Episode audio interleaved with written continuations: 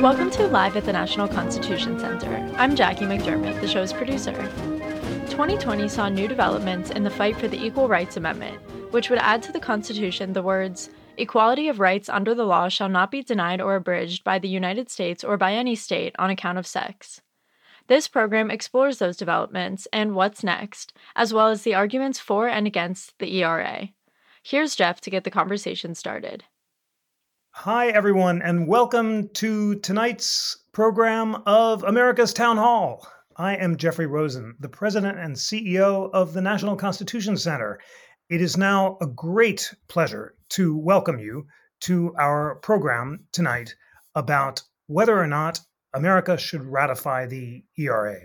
And I want to begin by thanking the generous support of the McNulty Foundation in partnership with the Anne Welsh McNulty Institute for Women's Leadership at Villanova University. Uh, this program is part of the National Constitution Center's year long initiative, Women and the Constitution, celebrating the 100th anniversary of the 19th Amendment. And we're so grateful to the McNulty Foundation and the McNulty Institute for making it possible. Uh, we've got an amazing crowd tonight. I know how engaged you are, so please put your question in the Q&A box. I'll be looking at them as we talk, and we'll introduce them to our panelists. And now it is an honor to introduce our dream team of panelists. Jane Mansbridge is Charles F. Adams Emeritus Professor of Political Leadership and Democratic Values at Harvard University. She is the author of the award winning Why We Lost the ERA uh, which is the definitive book on its subject. I was sharing with Professor Mansbridge the fact that I had a copy of that book in law school, and it, I remember it to this day. So I'm very grateful to meet her in person. Uh, she was president of the American Political Science Association and is also the author of Beyond Adversary Democracy. Carol Jenkins is president and CEO of the ERA Coalition and the Fund for Women's Equality. She hosts the Emmy nominated interview show Black America, she is founding president of the Women's Media Center and a pioneering television reporter, having worked at WNBC TV in New York for many years. And Inez Feltscher Stepman is senior policy analyst at the Independent Women's Forum. She uh, previously was director of education and workforce development at the American Legislative Exchange Council. She is also senior contributor to The Federalist uh, and a Thursday editor of Bright, a woman's daily newsletter. She's also been a great guest on our We the People podcast. Thank you so much for joining us, Professor Mansbridge, Carol Jenkins, and Inez Feltscher Stepman. Thank you. Thank you for having us. Thank you. I'm going to jump right in with Professor Mansbridge uh, with the obvious question. As uh, in, in, in, as distilled a fashion as possible, uh, I'm going to ask you why the ERA was lost the first time around. And I remember in particular from law school your discussion of how the Supreme Court's decision to intervene in the Frontiero case and to grant heightened scrutiny to gender discrimination took the sails out of the political momentum for the ratification of the ERA. That's one of many crucial points you make in the book. Tell our audience why we lost the ERA. Well, I think there were three big reasons. One is just the one that you said. The Supreme Court uh, with a good deal of prodding from uh, feminist lawyers around the world, around the country, um, decided to use the 14th Amendment, uh, equal protection, to accomplish many of the things that the ERA have done. And that was the Frontiero decision. And there were a set of other decisions, but primarily that one. So that when we were asked what would the ERA do, and I'm sure you're going to ask that question on this program uh, later, um, we had fewer precise things we could say okay it'll it'll get rid of this horrible thing this horrible thing this horrible thing because most of those uh, deep injustices had been already corrected using the 14th amendment by the supreme court. So that was one reason that the sales, the wind had sort of gone out of the sails um, another was what i uh, later called or lani guinier uh, called and i took it up. I wish i'd had the phrase when i wrote the book um, but it uh, was what I what she called the dynamic of deafness. Um, when you get involved in a social movement, you uh, give up a lot if you if you're really if you're really working on the social movement. People don't get paid for working on social movements, and so you begin to listen primarily to the people you're working with, and you stop listening to the opposition. Um, you begin not to hear, uh, to become a bit deaf. Uh, so we this the first wave of the amendment really came out of the coast, came out of Washington, D.C. The, the states, of course, were incredibly important, but a lot of the legal work and so forth was done by lawyers in Washington. Um, and so, for example, when there were only about 22% of people in the country who wanted women to be drafted on the same basis as men. Now it's more than a majority, but at that point, it was only a, it was very small number. And yet, our lawyers were saying that the ERA would send women into combat, um, would draft women and send them to combat on the same basis as men. That wasn't actually true. Um, Van Alstyne and a number of other legal scholars pointed out that the Supreme Court had something called the doctrine of uh, commentators called the doctrine of military necessity. Soldiers just don't have the same rights of free speech that civilians do. Um, so the Supreme Court allows the military quite a bit of discretion when it comes to what the military considers military necessity. And it, it, was just not predictable at all that the Supreme Court would have used the ERA to draft women when, when the military didn't want to do that. So, but we didn't say that because we didn't want that. We wanted women to be drafted, you know, even though 22% of the only for 22 percent of the American public was for us. So there was a certain amount of not listening which I think, uh, and I wrote the book in a way as a self help manual to future uh, social movements because the feminist social movement is the most listening of almost any social movement, um, and yet we didn't we didn't listen very much in this case. So that was that was in a sense the goal of the book, this dynamic of deafness. And then a third reason really was Phyllis Schlafly. Um, you know, uh, the, the, whole thing had sailed through, and Phyllis Schlafly jumped in and raised all sorts of doubts, many of them unsubstantiated, some of them with some substance, but um, I, I, don't think now uh, have su- substance. We'll see later in, in the program. We'll have, we'll get into some discussion, I think, of that. But at any rate, she raised doubts, and when you have got a system like the US system with so many veto points, and you've got something like a constitutional amendment, which is designed not to get through. Two thirds of the needs two thirds of both houses of the Congress, needs three quarters of the states. It's designed to be easily blocked. That's that's how we set it up. Well, then, if you design something to be easily blocked, it's relatively easy to block it. So that was built into the very structure. You raise some doubt, that's it, maybe. So that I would say those were the three reasons that Frontiero and, and the Supreme Court had already made a, a, a, lot of decisions that were good ones, um, and the dynamic of deafness, um, and um, our and Phyllis. Thank you for that wonderful and clear summary of your book, and all three of those reasons will inform the rest of our discussion as we think about the future of the ERA. The dynamic of deafness, uh, for me, uh, recalled Justice Ginsburg's famous uh, marital advice given by her mother in law sometimes it helps to be a little deaf, by which she meant if there's an unkind word, she said, tune it out. You know, good advice on the Supreme Court.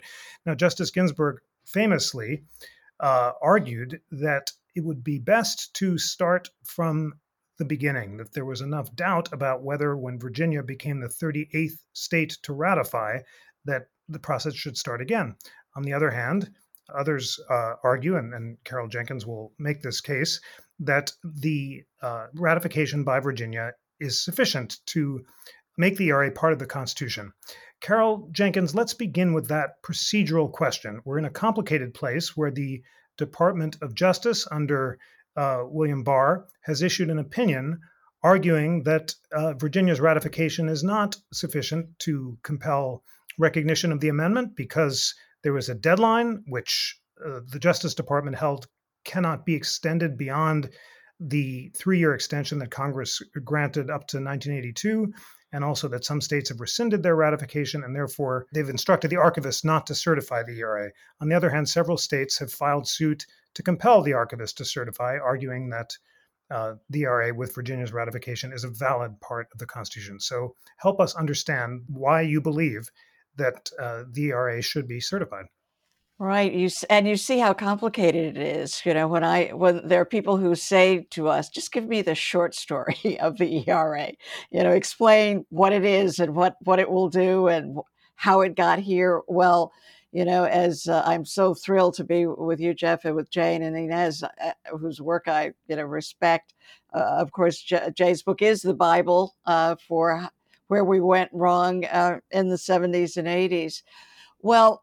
Um, Article 5 of the Constitution sets out mm, two requirements for amending the Constitution, which our Constitution has been amended 27 times. Uh, you know, a, a, really great start in the 1700s, a beginning, but clearly work needed to be done to include people and fix things that were not thought even thought of then.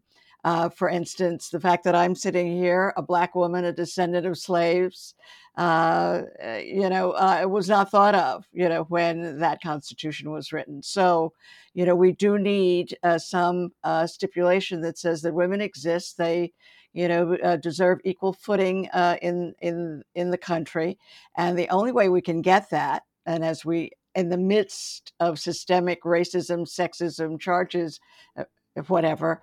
You know, you cannot get any more systemic than the Constitution. That is the playbook. That's what sets, you know, the way we live, the rights we have, the responsibilities we have. And so, uh, without question, we believe at the ERA Coalition that we need to fix the Constitution uh, to give women uh, uh, the right, the rights that men have, but more than that now because of the recent Supreme Court decision, uh, so that there will be no discrimination based on sex. So the two requirements are.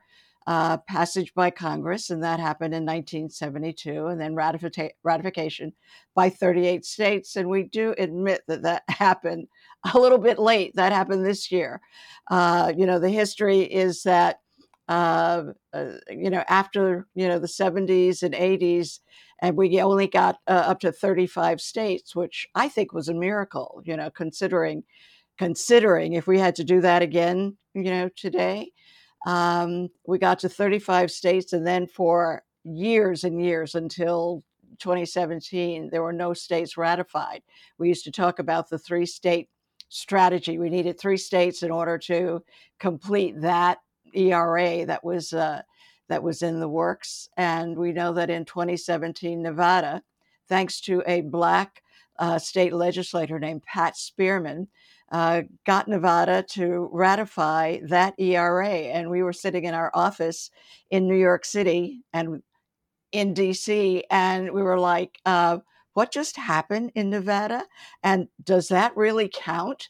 And our lawyers, who at the time, and no one really knew what was going on then because it just came right out of the blue, they said yes. And then, of course, the next year, Illinois uh, ratified. And then, of course, it was, we only needed that one more state. And Virginia took uh, a couple of years to do it. But when it went blue, uh, last year, uh, it was able to in January of 2020 ratify that ERA. Uh, I know that Justice Ginsburg would love us to start over again, but that ERA, now uh, almost 100 years in the works, um, we believe it was ratified on January 27th, and that's the date that we're working with. The, the, the thing that we stumble over is the timeline what used to be called the deadline, but we like to think of it as a more of a suggestion, a time uh, time limit uh, of seven and then 10, uh, 10 years uh, was in the uh, what used to be called the preamble, and now it's the joint resolution. It was not something that the 38 states voted on.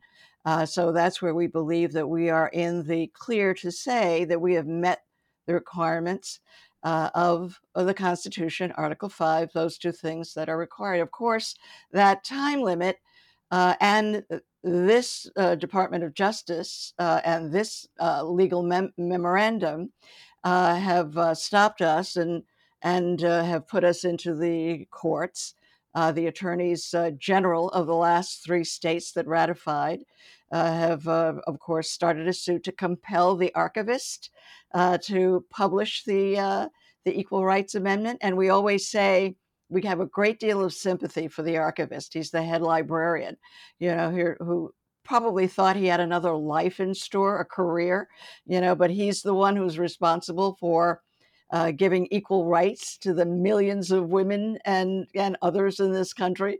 Um, uh, he has said that he will not publish it until uh, he is either forced to by a court or there is another memorandum. And as we all know, there's been a very, very long election that has taken place, still going on, I do believe. Uh, but we believe that we have a new president elect who has expressed um, his support of the ERA. Vice President Harris uh, elect uh, has also uh, expressed her support of the Equal Rights Amendment. So we do think that there will be a new uh, Department of Justice uh, in 2021, and we believe that we will have an Equal Rights Amendment uh, in 2021. We, I'm sure that Inez will keep us very busy once that happens, but, but we we are expecting uh, to to be successful. Uh, we also the ERA coalition. You know, there are 115 members uh, of our organizations uh, now, and we work in the Senate and the House miraculously too. Uh, in February, the House of Representatives dissolved that time limit. Uh, we're still working with Senators uh, Cardin and Murkowski, bipartisan, to do the same thing in the Senate. And the ERA is in the basement of the Senate House, as the hundreds of other bills are that have been passed by the House and, and just have not moved in the Senate. So we are preparing there uh, to dissolve the time limit. We'll have to start all over again in the House in 2021, and then do the same thing in the in the Senate to remove uh, that obstacle that keeps keeps getting in our way. But the ERA is more alive than it ever has been. We are dramatically close uh, and expect uh, to to be victorious, so that you know all of the people who were left out in the beginning, not even thought of, uh, you know, will say that we you know we too uh, belong in the Constitution, are in the Constitution, and therefore our rights, whatever they may be. And the one thing that I love about that, there's no discrimination, and that this the ERA also gives the right to write laws that will make the lives of the people in America better. And we can just go through everything. I mean, I want to feed hungry children. I want uh, maternal health that's better. I want to go, I want to see the fabulous work that we can do to create the laws that will will stop hunger, poverty, uh, and that most of the poor of this country are women. Um, so I think that it will give us a, a much better future. Inez, we've just heard a very clear explanation of an argument that the ERA coalition also makes in an amicus brief filed in Commonwealth of Virginia versus David Ferriero, the archivist, about why the deadline that Congress initially placed in the ERA should not be considered binding. And the core of the argument, as we just heard and is also made in the brief, is that the deadline appears in the preface, but not in the text of the ERA itself.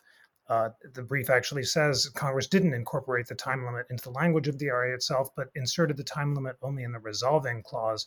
At a minimum, this means Congress can change the time limit at its discretion in a subsequent joint resolution, as it did by simple majority in 1978. So the argument is that at the very least, if Congress today, with President elect Biden and Vice President elect Harris's support, were to extend the deadline, then that would validly extend the deadline, and the archivist should ratify.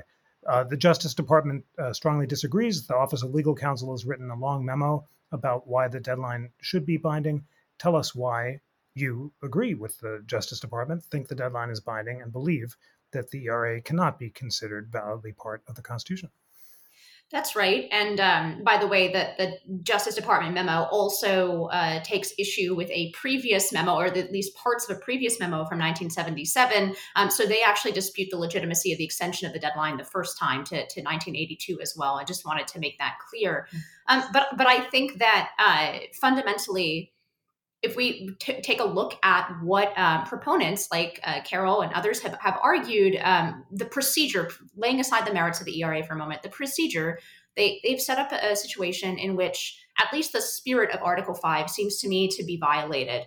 Um, presumably those uh, those barriers that Jane uh, laid out and all of those veto points, right, are are there because it should be difficult to place something into the highest law of the land, and we want to make sure that there is the broadest possible base of popular support um, for doing so, which is why the, the requirements for two thirds of Congress, why three quarters of the states, right. Um, this is supposed to ensure a certain amount of popularity uh, of this idea of changing the highest law of the land.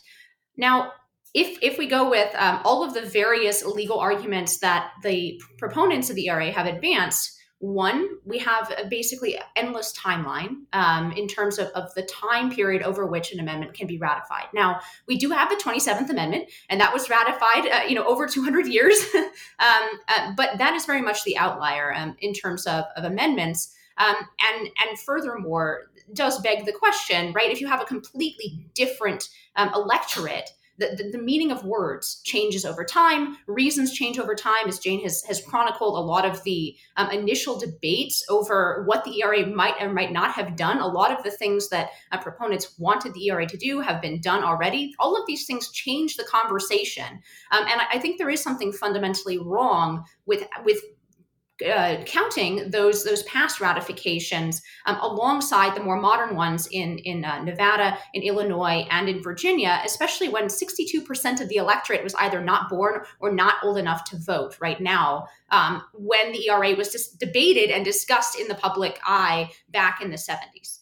Um, so that's one. And, and two, it seems to me to be a little bit unfair uh, for proponents to want to count all of the um, the ratifications in their favor, as Ruth Bader Ginsburg says, uh, but not to count that then the uh, rescissions or, or the states have decided to rescind their um, their support for the ERA or uh, the one state that put a sunset clause in its ratification. Um, it seems to me that even if we grant the um, the proposition that amendments can be ratified over an indeterminate amount of time, um, that that uh, states should then have the freedom to sign on or off, uh, especially if again the spirit through which we're viewing this is the idea that we need to prove, not through polling, but through actual voting of representatives, um, this kind of massive popular support that is needed to amend um, the Constitution. And then finally, I alluded a little bit my first point, but um, meaning of words, especially legally, right, is, is extremely important and it changes over time. And so, uh, for example, discrimination on the basis of sex, we have a very different um, debate or definition of sex today than we did um, in the 1970s. And so those states that ratified this amendment in the 1970s context might have thought they were ratifying something very different um, than at least what some proponents argue this amendment, um, the word sex in this amendment actually means in 2020. So for those three reasons, um, I think it's important that the procedure procedural elements and these will get fought out in the courts right there's still this very big question not so much that the courts endorse um, these long ratification periods. In fact, they've said that they ought to be uh, reasonably contemporaneous. Um, but whether that's a question for the court to decide or whether that's a political question for Congress to decide. And I think that's where a lot of the crux of the debate um, will be. With regard to uh, the the deadlines that, were placed um, in in the congressional, uh, and there's a great podcast that you you hosted with my former professor Sai Prakash um, at UVA Law. Um, so um, there, there is an additional question then about whether the, these deadlines, um, the Supreme Court has upheld Congress's right to include them, but it has not ruled on the question as to whether Congress can then modify them later. So that's an additional. So there are all kinds of legal issues, procedural legal issues surrounding the ERA, and that's before we get to the substance of the merits of the amendment. Thank you very much for all that. Thank you for uh, calling out the We the People podcast, and thanks to all for putting the procedural arguments on the table so well. Um, I'm going to ask uh, Lana Ulrich, our great head of content, to post in the uh, chat box uh, the brief that the ERA Coalition and advocates filed in the Commonwealth of Virginia versus Ferriero case, and on the other side, the DOJ opinion by the Office of Legal Counsel, which makes the arguments on the other side, and you'll have a good sense of what both of them are. All right, now we're going to turn to the substantive question. We've already we've talked about the procedure. Is the ERA now currently validly part of the Constitution? Now we'll say, uh, should it be? Uh, should the ERA be ratified, or does it deserve support? And I'm going to begin with a question uh, from the Q&A box posed by uh, Colin Thibault, who's a star student in our high school classes on the Constitution and always puts his finger on a, a central issue. And it's uh, I'm going to offer it to Professor Mansbridge. Colin asks, with the Supreme Court having recognized sex as heightened scrutiny characteristic and its rulings under the 14th Amendment, is the ERA still necessary? Professor Mansbridge, what's your response to Colin Thibault? I'll make a quick response to that, and then I'd like to respond just a, a little bit uh, on the issue of uh, the current situation. I don't think there are any particular laws that the ERA would immediately change. I think the parallel is to the moment of the framers when they put the Bill of Rights in the Constitution. They didn't put free speech in because they thought, oh gosh, that's going to change one, two, three, four, five, six, seven, eight, nine laws. They thought this is the right kind of principle to put in the Constitution. And in fact, I don't think the Supreme Court used um, that uh, clause to change any laws right anywhere near uh, when it was put in the Constitution.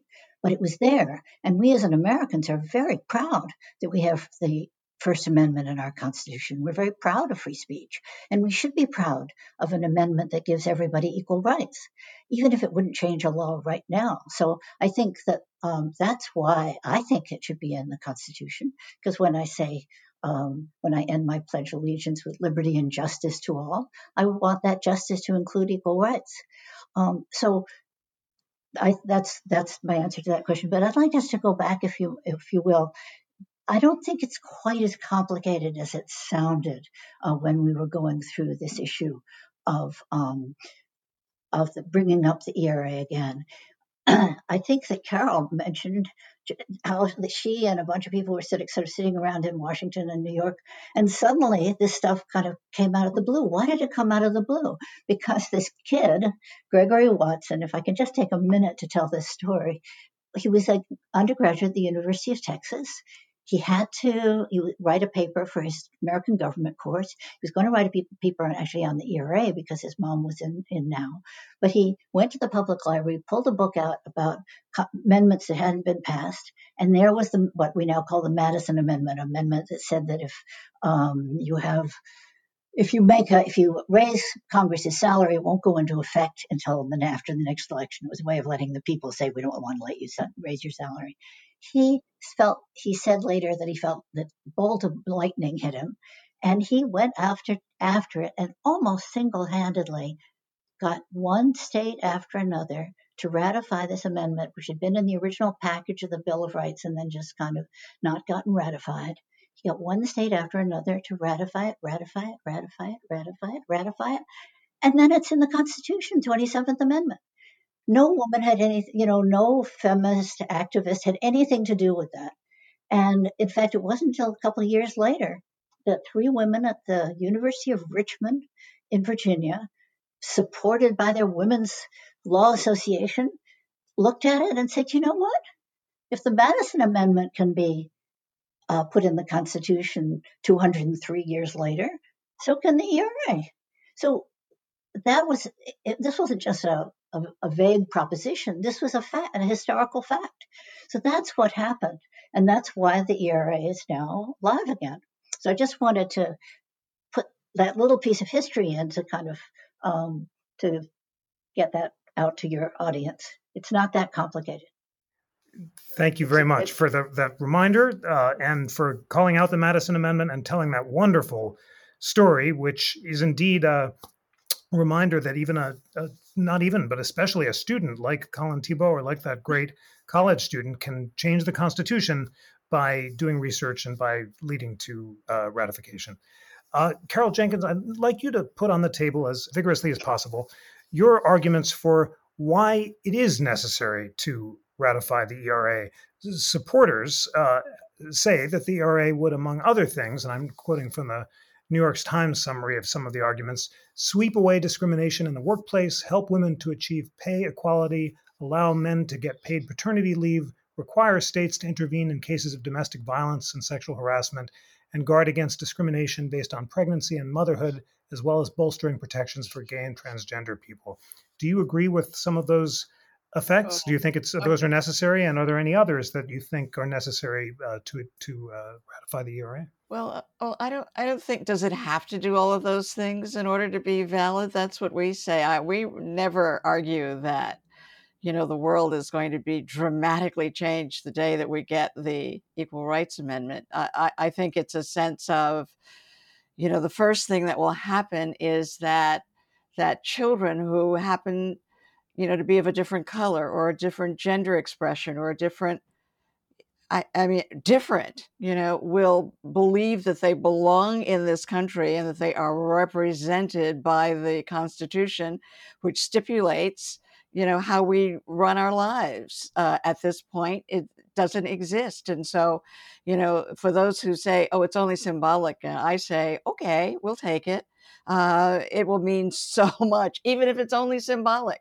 We happen to believe that the, the ability to to write the laws that we want to see to make lives better uh, you know it's possible it's not the, the ERA is not just saying do not discriminate you know it's saying and here's this tool you know look at your country decide what needs to be what needs to be fixed uh, and and go and do it. And so you know uh, so i you know we don't want to be held to that that high bar that it has to do all of those things in order to be worthy you know why does this country treat its women so badly you know why did it take so long to get the vote it was just it was a disgrace. Why is it taking a hundred years to get an equal rights amendment? It's a scandal. You know, these are things that should not happen. You know, to be so uh, adamant that women cannot have equal rights in this country, you know, or you or that you can't put in a, uh, an amendment in the Constitution that only says you can't discriminate you know, and we always quote Justice Scalia, you know, who says, if you're asking me, a good friend of Ruth Bader Ginsburg, by the way, as you know. Thank you for your great book. I love it. But if you're asking me if the Constitution has anything in it that says you cannot discriminate based on sex, the answer is no.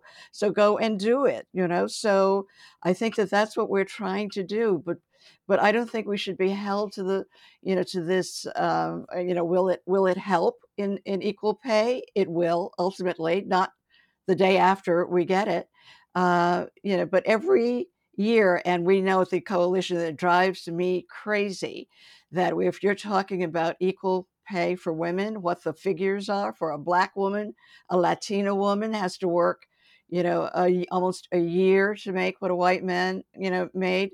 Uh, and the numbers are not changing. And here's the thing that we say about fixing the Constitution. In all of this time, we have spent so much money, so much time and energy trying to fix it, and it's not fixed. And it won't be fixed until you fix the reason that all of this exists, and that is the Constitution, the, the fundamental understanding of who we are, who has worth, it's got to change. You know, America has run on the cheap labor of women in its entirety, the cheap labor of its slaves and Black people, its entirety. You know, the disenfranchisement of Indigenous people in its entirety. You know, and until, you know, we say that we want to remedy this discrepancy, this sexism, racism that you know is is running wild through our country you know, in the aftermath of, of this election that you know that we've been through, we have to turn back to the document, you know, that everybody reveres so much, and say, who's left out? Do you think we could get to the point where in 2021, you know, we would put them back in, even if it doesn't fix every single problem that we have? But anyway, you can tell that I get a. I'm sorry, I get a little. overly dramatic, as as the uh, ERA Coalition staff even would say.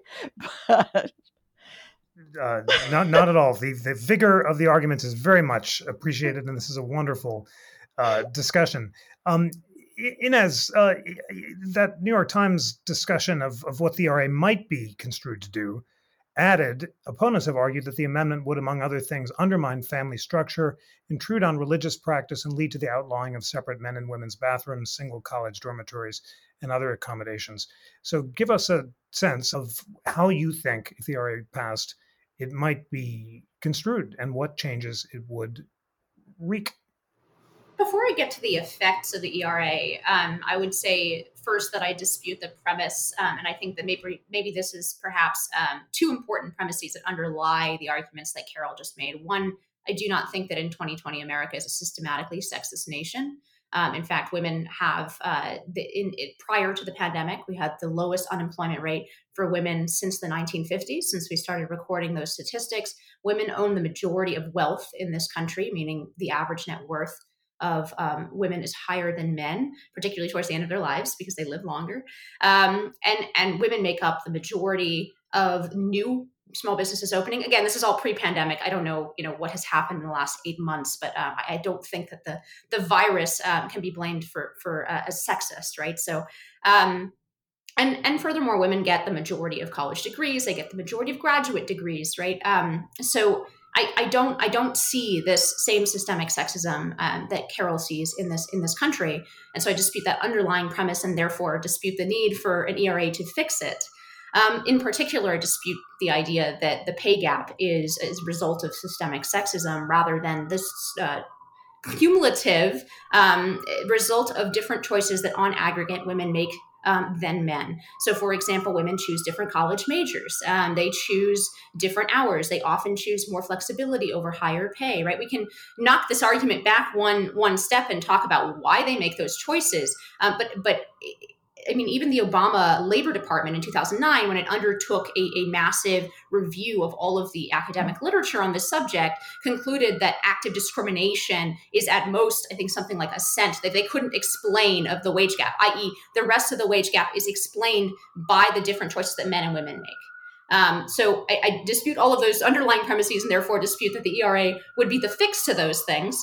Um, but but further so even even a more conservative estimate of what the ERA might do right? The one you'll you'll hear talked about in legal circles versus activist circles is okay we're going to to raise um, sex to heightened scrutiny right? The same way that we deal um, with race in the constitution we're going to deal with sex at the exact same standard i.e the courts are going to be extremely suspicious without going into the different tiers of scrutiny and stuff but extremely suspicious um, and require a, a, absolutely ironclad reason um, for a state to to treat men and women differently under the law the same way that it requires an extremely high standard in all um, cases in fact except for affirmative action which is controversial um, to treat the law cannot treat you know um, black citizens differently from white citizens differently from from asian citizens right? Um, there is rightfully a very high tier of scrutiny for that and the courts are suspicious of laws that discriminate on the basis of race.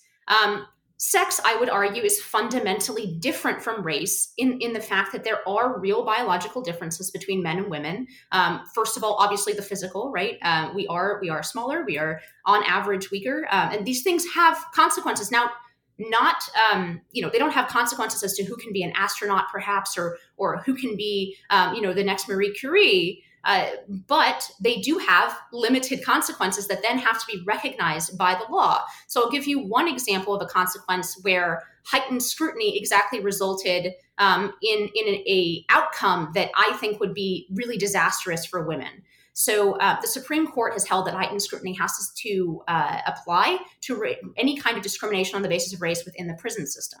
So um, even though there, there is very good evidence, for example, that um, you know segregating prisons by race and racial gangs does decrease violence because you have less interaction in prison between rival gangs. So there is very good evidence that in fact it does lower violence. Nevertheless, the Supreme Court said that's not a good enough reason, right? They kicked it back down to the lower courts and said, no, you have to apply heightened scrutiny. Even in this case, it is such an important principle under our Constitution that the, the state cannot discriminate on the basis of race that we're even going to say you cannot you cannot use that tool to even to mitigate violence in the prisons. Well, what what happens when when sex is is uh, you know considered at the same level of scrutiny, right? Do we have mixed men's and women's prisons? It seems to me that the physical weaknesses of women in comparison to men make women uniquely vulnerable if they were to be put in with male inmates in prison.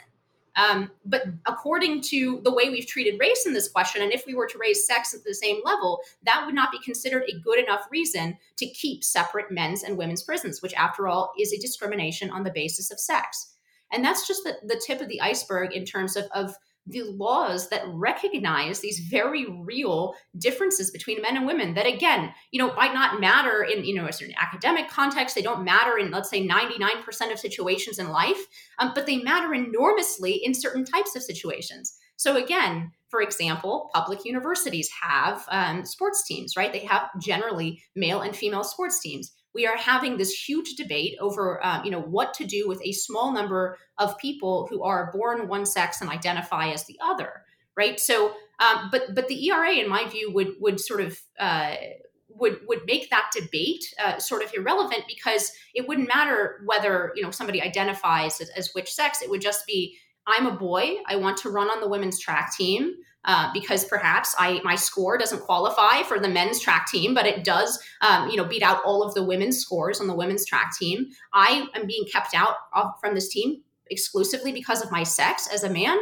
Um, that's a discrimination based on sex, and an ERA would would make that a, a viable constitutional challenge. And in fact, that's that's not pie in the sky speculation because we've actually seen it happen in Massachusetts. There's a case in 1979 in Massachusetts that that uh, bases the ability of a boy to then join the women's team, particularly if, if that sport is not available um, to boys. It, it, says that that the athletic association for public schools cannot uh, forbid boys from joining the girls team on the basis of the ERA in that state. So again, state level ERA. Um, so, you know, the consequences of this seems to me could be very, very radical. Um, sure, we're going to have to see how courts interpret it. They may interpret it narrowly, but even that narrow interpretation, which would be raising it to heightened scrutiny and not, you know, sort of um, fomenting an entirely new branch of law um, underneath uh, the ERA, just just sort of um, you know putting sex on par with race in the Constitution, which is sort of the baseline um, that a lot of legal scholars and proponents say the ERA will do. Even that, I think, will have a very substantial and, and oftentimes very negative consequences for women and girls when those actual sex differences are no longer able to be recognized by the law. Thank you very much for that, and thanks to all for joining the substantive debate so well. Uh, Professor Mansbridge, as you've just heard, there is a vigorous disagreement among your co panelists about how broadly the ERA might be construed and also whether the broad construction would be a good thing or not. What can we learn from history? Uh, in a review of the Mrs. America miniseries, you wrote a piece for the American Prospect saying that one of the lessons of the ERA is to try today to avoid the dynamic of deafness and uh, remember that the ERA movement in the 70s was truly a political movement from the ground up and that social change requires that kind of mobilization. How would you advise young women who uh, try to achieve goals uh, of the, they believe the ERA would achieve today? Should they focus on ratification of the amendment, on making arguments in court, or on political activism, or on all of those things? Um, uh, the head of the Women's Christian uh, Temperance Union uh, once said when she was working to get the vote, and it was her work uh, and the work of the Women's Christian Temperance Union that had a great effect on bringing women the vote. Uh, when asked what strategies the different the organization should take. She said, We have a do everything program. And that meant if you were in Wyoming, do what's right for Wyoming. If you're in New York, do what's right for New York. If you're in Maine, do what's right for Maine. So I would say, uh, just like Frances Willard, we should have a do everything program. People should work for women's rights in every way they possibly can. Sometimes that'll mean that uh, they're in a position to try to get their state to ratify the ERA. Um, but I, the other thing I said in that American Prospects article uh, was that about the dynamic of deafness. Let's be realistic about what the court will do. Will the court actually send women into combat on the same basis of men? No, it won't. Will the court actually say that women have to share prison cells with men? No, it won't. Uh, will the court force with teams? No. Amy Barrett just joined the court. She's 48 years old. She's going to be on that court for a long time. She's not going to make that decision. So let's be a little realistic about what's actually going to happen and let's take look at the ERA as something that we put in the Constitution so that just the way people say now, um, I have my right to free speech. You can't tell me what to do. Actually, that's that's not true. A worker doesn't have a right to free speech in the factory. Um, that's about uh, that phrase. That's about uh, state action. But what it makes people feel throughout the United States is I have free speech, and they say somebody, I have free speech, and so a girl can say, I have my equal rights. And she will say, I have my equal rights. And that's how we'll get our equal rights is because she will stand up for them and she'll stand up for them because the principles in the Constitution. So thank you very much uh, for that and for that uh, historical argument for an all prongs approach and for your thoughts about how the ERA is likely in practice to be interpreted if it were to be ratified by the courts today. Well, the Q&A box is just uh, full of the most uh, wonderful and relevant questions. There are so many, and I'll just offer a couple to uh, each of you, uh, uh Carolyn, Inez, uh, and then we'll have closing arguments. We have a question asking how would the intent of the ERA be determined today? Uh, would it be the intent of the people who introduced it in 1972 or the ratifiers uh, in uh, uh 2021 or somewhere in between? And we have a question asking whether, if the ERA is passed, would that mean a woman could be drafted?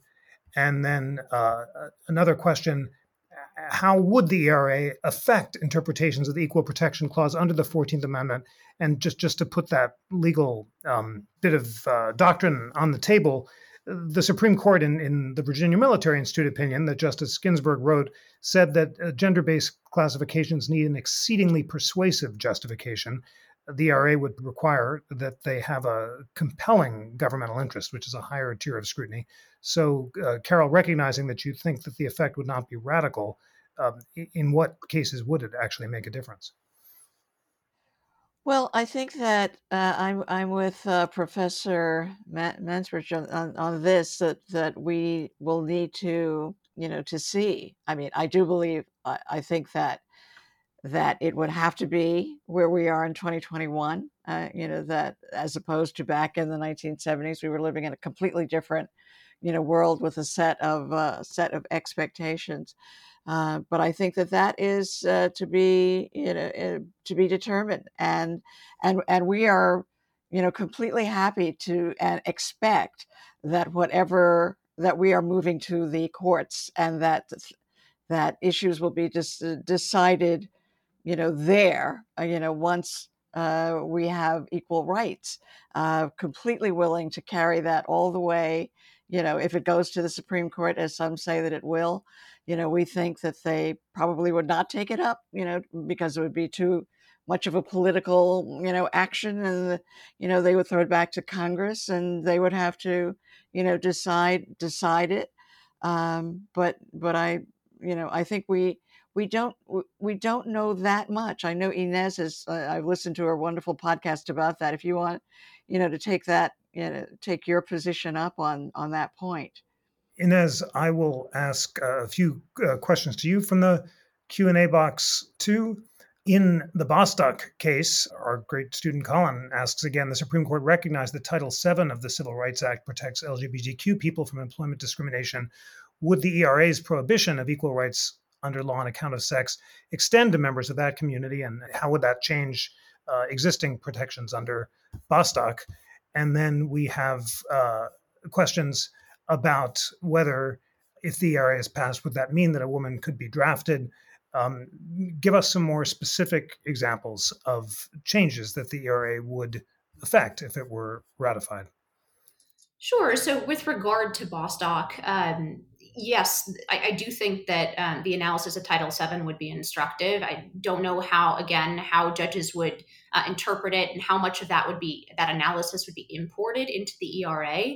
Um, but it's important to remember that under Bostock, there wasn't actually a, a quote unquote SOGI finding, right? It wasn't. Um, there, there wasn't a, a finding that uh, gender identity or expression was protected by Title VII. In fact, Neil Gorsuch's opinion um, reads Title VII and its its prohibitions uh, against discrimination on the basis of sex, just like the ERA, um, as including such things as, um, you know, if if for example a biological man wants to wear the uniform in in a um, place of business that is normally uh, intended for female employees, um, he can't be fired for that because it's a discrimination on the basis of sex. I.e., if he were a biological female wearing the skirt, then he wouldn't have been fired. But because he is a biological male wearing the skirt, um, it's a discrimination on the basis of sex. So they didn't actually find um, that that gender identity as a whole was protected under Title VII, they found exactly that kind of discrimination on the basis of sex that the ERA prohibits. So to that extent, I do think a lot of the Bostock analysis would be imported into,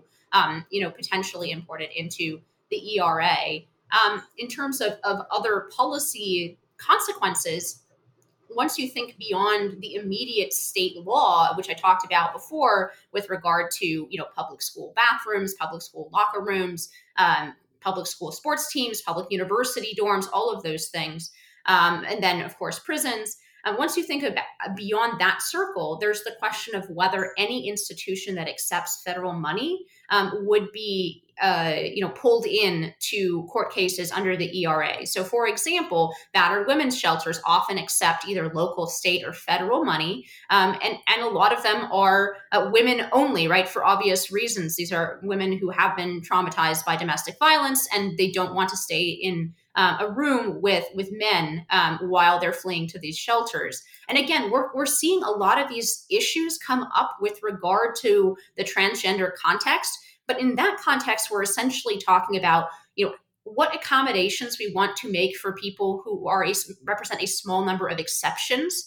Um, whereas under the ERA, we're talking about it in a much broader sense, right? Um, any any kind of sex segregated environment certainly a sex segregated environment that is directly linked to government and state action, but even perhaps a uh, private institution that then gets some threshold amount of money or perhaps could not operate without federal, state, or local money, um, that opens an entire can of worms as well. So um, I think there are consequences there. Also, there are laws. Um, Ruth Bader Ginsburg said there there are potentially you know hundreds or even thousands of laws right on the books that in some way recognize the distinction between men and women. Um, and, and sometimes they do so without explicitly naming men and women. And, and um, Justice Ginsburg thought that that in itself, that kind of um, renaming, right? So, for example, the, the uh, Spousal Social Security Act, which is uh, which was originally exclusively for women, for wives to then draw spousal social security benefits on their husbands, um, their, their husband's work, right? Um, decades of work paying into the system. Um, that was originally a program intended for women, uh, but is now relabeled as gender neutral. Justice Ginsburg was looking askance at some of those laws, saying they are, in fact, a cover for a subsidy to a particular sex and therefore a violation of what she called the equality principle. Um, similarly, we have programs like WIC, Women and Infant Children, right? So um, even if those laws were rewritten to be theoretically gender neutral or sex neutral, um, they still would be drawn into some of these court cases depending on how the Supreme Court interprets this, how broadly they interpret it. And, and here I, I do want to respond perhaps to something that, that Jane said you know, all of these policy issues are contentious and being resolved by the electorate. An electorate, by the way, which is majority female in all modern elections, i.e., not just the there are more female registered voters, but there are more actual female voters in nearly every modern election um, for for the last several decades. I'm sure Jane um, can can give me the precise numbers on exactly when the yeah, last time it was uh, that that men men um, outvoted women uh, in, in elections.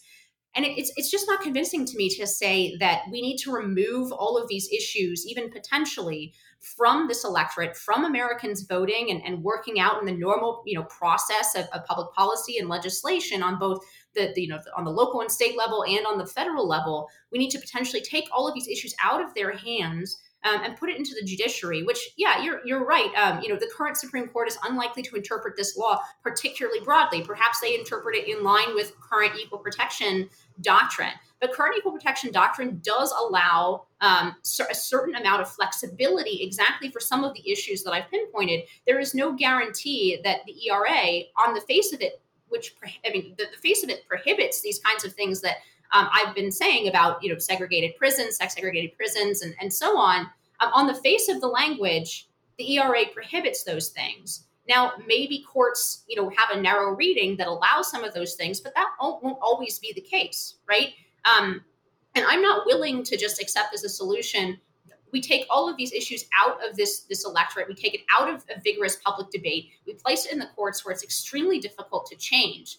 Um, and and so I, I that, that argument is just not not convincing to me that the fact that it might be temporarily read narrowly because of the particular composition of the Supreme Court at this moment in time um, that that for similar reasons as I think proponents would like to put it in to the Constitution, I, re- I would argue against putting it into the Constitution because once you do that, there's very little going back, and it's very, very difficult for the American public if they don't like the consequences of that amendment to then, you know, remove it. Like the, the only instance we have of that, of course, is prohibition. So um, I, I, that, that's why that argument is not particularly convincing to me.